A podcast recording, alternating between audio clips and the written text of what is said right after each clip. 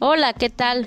Mi nombre es Venegas García Lucía Victoria y estoy cursando el quinto semestre del llevo del plantel 121 San Miguel de Tiepan.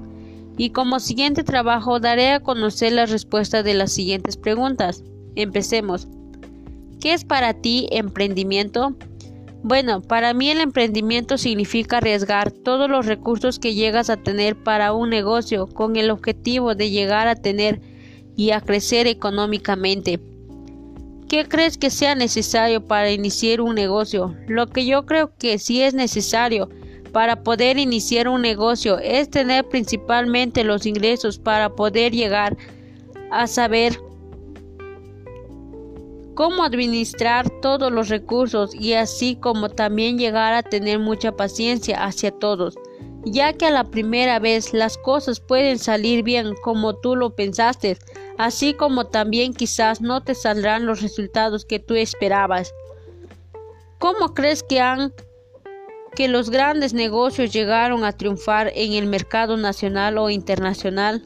Bueno, en eso se tiene que ver mucho con la organización, para poder llegar a tener un buen lugar en la sociedad, así como también que la sociedad llegue a buscar algo de muy buena calidad, que llegue a ser muy buena y que no llegue a dañar mucho y que nosotros no lo llegamos a poder comprar.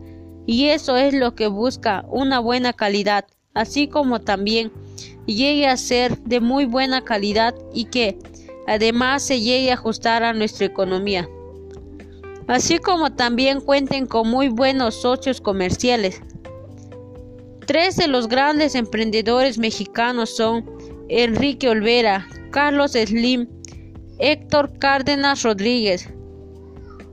Enrique Olvera es el chef más reconocido en todo el mundo. Fue en el año 2000 cuando fundó el restaurante Pujón, donde se llegó a comenzar su despeda como uno de los chefs más festejado. Carlos Slim tiene uno de los mayores fortunas del mundo y una de sus mejores empresas fue el Telmex o Condumex, entre otros. Y por último tenemos a Héctor Cárdenas Rodríguez.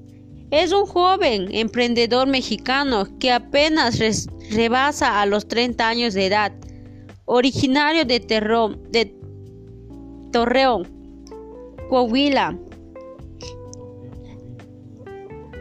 años decidió ir a estudiar a Canadá, donde se matriculó en la carrera de ingeniería mecatrónica en la universidad.